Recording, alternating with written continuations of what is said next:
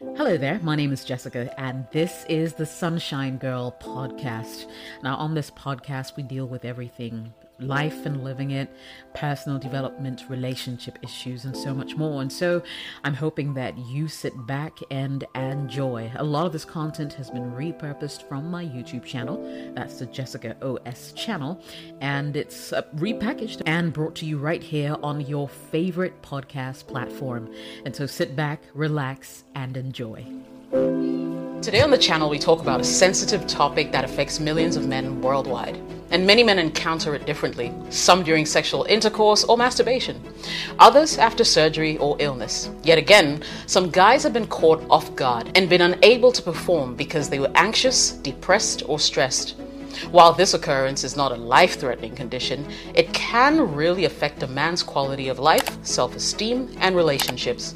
My favorite advanced family nurse practitioner, Lily Harmon, joins us on the channel today to highlight it all and also discuss how you can get stronger erections. All that and more coming up. This video seeks to answer three questions. Number one, what causes weak or simply non existent erections? Number two, how to manage or cope in your relationship if you have weak erections? And number three, how you can make your erections stronger. Okay, let's jump right in. Lily, really good to see you. Thanks for having me. Great, great, great. So, I mean, how can men have stronger erections? And, and before you answer that, because that's really why a lot of people are here, I think it's important that we understand that um, first we need to talk about the condition that makes people have weak erections or no erections. No erections whatsoever. Erectile dysfunction, that's what it's called, correct? Yes, that is correct. So, erectile dysfunction is the inability to attain or maintain an erection strong enough for sexual intercourse or to complete sexual intercourse. Um, that's the basic definition. And what are some of the things that cause erectile dysfunction, would you say? There are multiple things that can cause erectile dysfunction um, physical factors, um, medications that you're taking, um, for some people, genetics, even. Genetics? Yep. Hmm. It's. Uh, there's a there's a certain amount of science supports that um, genetics, your lifestyle, um, things like that mm. can um, affect. What about psychological factors like that anxiety? Is probably depression? one of the biggest ones out there. Strangely enough, um, many people don't realize it, but the the brain sexual connection is a pretty strong one. So um, yes, psychological issues are major when it comes to erectile dysfunction. I've heard of um, pelvic injuries. Yes. So, anyone who has ever had any kind of um, pelvic injury or um, pelvic radiation in that pelvic region, anything at all that has ever happened um, down there to make things other than normal um, can also cause that. Okay, all right. Um, let's talk a little bit about maybe lifestyle factors because I know definitely the kind of life that you've lived or how you choose to maybe eat, work out also plays a big role. Would you say? It does. Um, if if you're a healthy eater, if you exercise, if you do all the things that your healthcare person tells you to do, for the most part. Um, the belief is that it will affect you positively. And as long as it does, you should be just fine. Lifestyle factors, um, exercise, or your lack food, or, or lack of it. Sleep. Although, oh, sleep is huge. Um, so, are there other notable things that could cause, um, you know, erectile dysfunction that we haven't mentioned so far? So definitely um, healthcare conditions, so high blood pressure, um, high sugar or diabetes, um, peripheral artery disease, um, anything at all that basically causes your arteries to not function as they should um, can contribute to erectile dysfunction. There are a lot of young men who, as soon as they hear the topic erectile dysfunction, they're like, oh, that's not for me. Does age really play a role? Yes, it does. Um, but strangely anymore, we tend to see them younger and younger. I'm not sure why. Um, at some point, probably someone will, will investigate that. But my clients that come to me tend to be younger anymore. I'm seeing my late 20s into their 30s men coming up with this concern. So it's a, it's a little concerning. That's interesting. It has been, yes. Right. I guess maybe from then it would go beyond the age into the psychological factors as well because like I know there are a lot of men who might get anxious Yes. And in that anxiety, it's like, oh, I've been looking for this girl for so long. Finally, she's here. And then, like, you can't even get it you up. get there and Johnny's like, not tonight. Not today.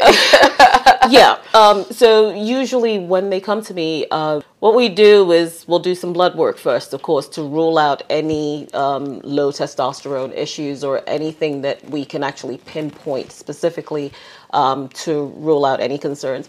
Once that is done, let's say it comes back and your testosterone level is fine and there's nothing physically going on, then the psychological issues become the next big thing. Like, Right. okay, are you overthinking it? What is going on? Things like that. okay, makes sense. Um, and I know you mentioned this already. You said genetics also play a role. So, if things like um, high blood pressure and diabetes run in your family, you want those controlled. Um, just because it runs in your family doesn't mean you're going to get it. There are certain things you can control, including lifestyle, um, to prevent yourself from getting there.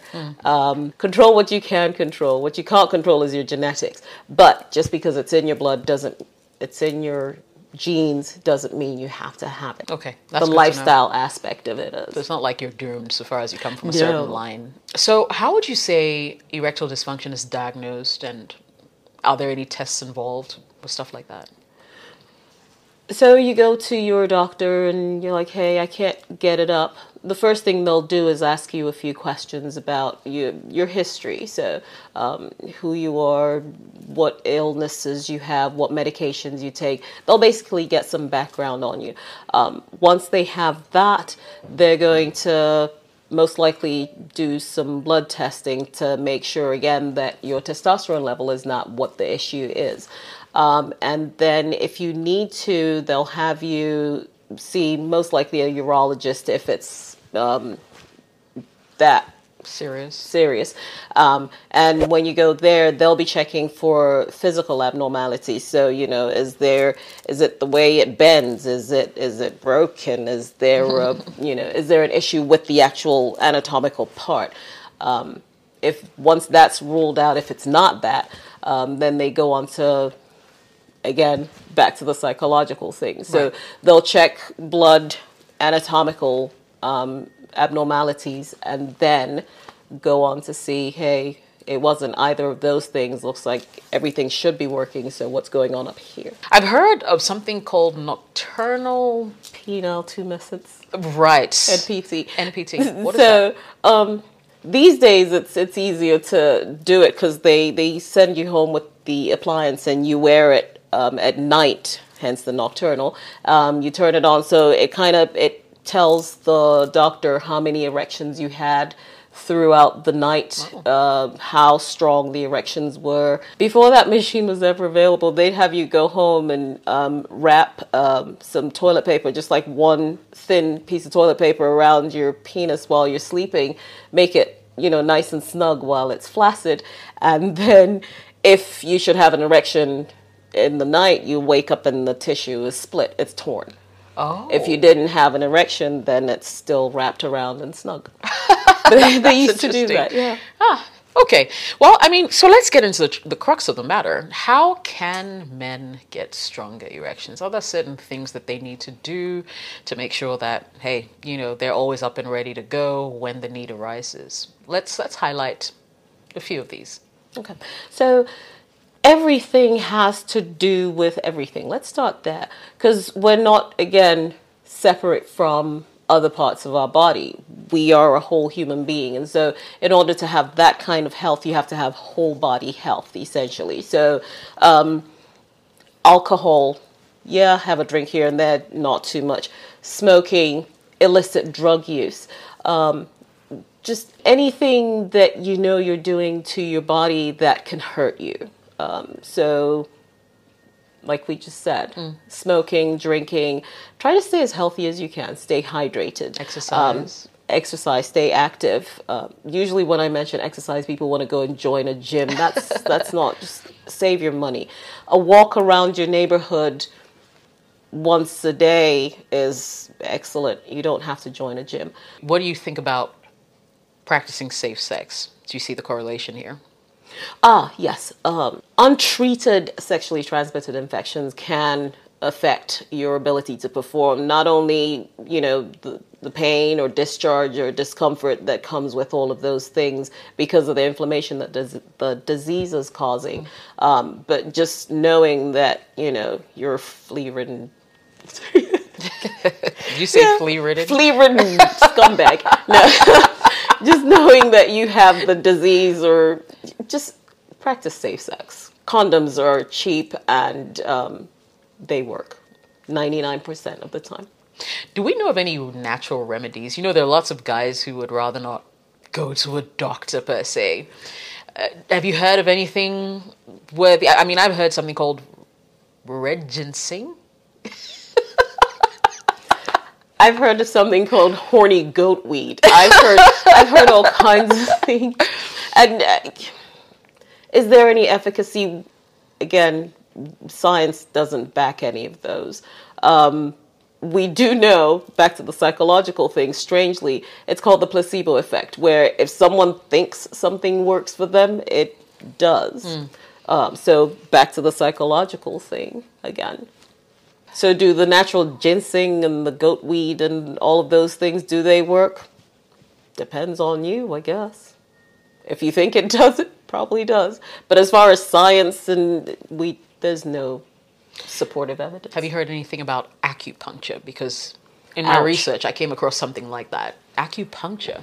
I've I've heard that. I have. Um, I've I've watched it done. It was quite painful to watch, just because I'm not a needle person. But um, the Eastern medicine um, supports a lot of that, and again, I don't have evidence, or we don't have enough evidence to back it. It appears to work for some, and um, if it works for you, go for it. Well, I mean that's that's absolutely great. Thank you so much, Lily. But you know, in conclusion, right, erectile dysfunction can happen to anyone and at any time. If you're currently experiencing this and it's beginning to affect your relationship, let me give you like some really maybe quick tips that you can use you know, to help the situation. I think communication with your partner is important. That's number one. You know, it's important to communicate openly and honestly about what's going on with you. This can help reduce your anxiety um, and expectations to perform and inadvertently re- improve your relationship as well. Because really, if she doesn't know what's going on with you, she can't help you, right? Number two, I think it's important you try new sexual techniques right? Experimenting with new sexual positions. Kama Sutra, look into it, right? It can help you and your partner find new ways of being intimate. Then again, you can also explore non sexual ways of being intimate. Which would be my third point. Engaging in non sexual activities such as cuddling, hugging, kissing um, can help you feel closer to your partner. Number four, practice stress relieving or stress reducing activities. So, if you believe in yoga, meditation, deep breathing, all these can help reduce your stress and anxiety, which can help improve sexual function as well. Number five, focus on other aspects of your relationship. Now, erectile dysfunction doesn't have to prevent intimacy in your relationship, so focus on other aspects such as emotional intimacy and communication. And maybe to wrap it up, I would say go and seek professional support, consider therapy. Um, couples therapy can always help you and your partner work through issues related to erectile dysfunction and improve your sexual relationship as well. So, I hope you enjoyed the show. Thank you very much for watching. I'll catch you in the next video. Thank you so much for listening to the Sunshine Girl podcast. If you enjoyed it, make sure you share it with someone else who will find this information beneficial. I hope the conversations were great as well. And if they were, make sure you tune in again and subscribe to the channel. Turn on notifications so whenever I post a podcast, you're able to listen in and share once again. If you'd like to support this podcast, you absolutely can. You can become a supporter of this channel. Just search for it right here on this platform, or you can find me on Patreon at patreon.com forward slash Jessica OS. I would absolutely love all the support that I can get. Thank you so much for watching and listening. I'll see you again soon.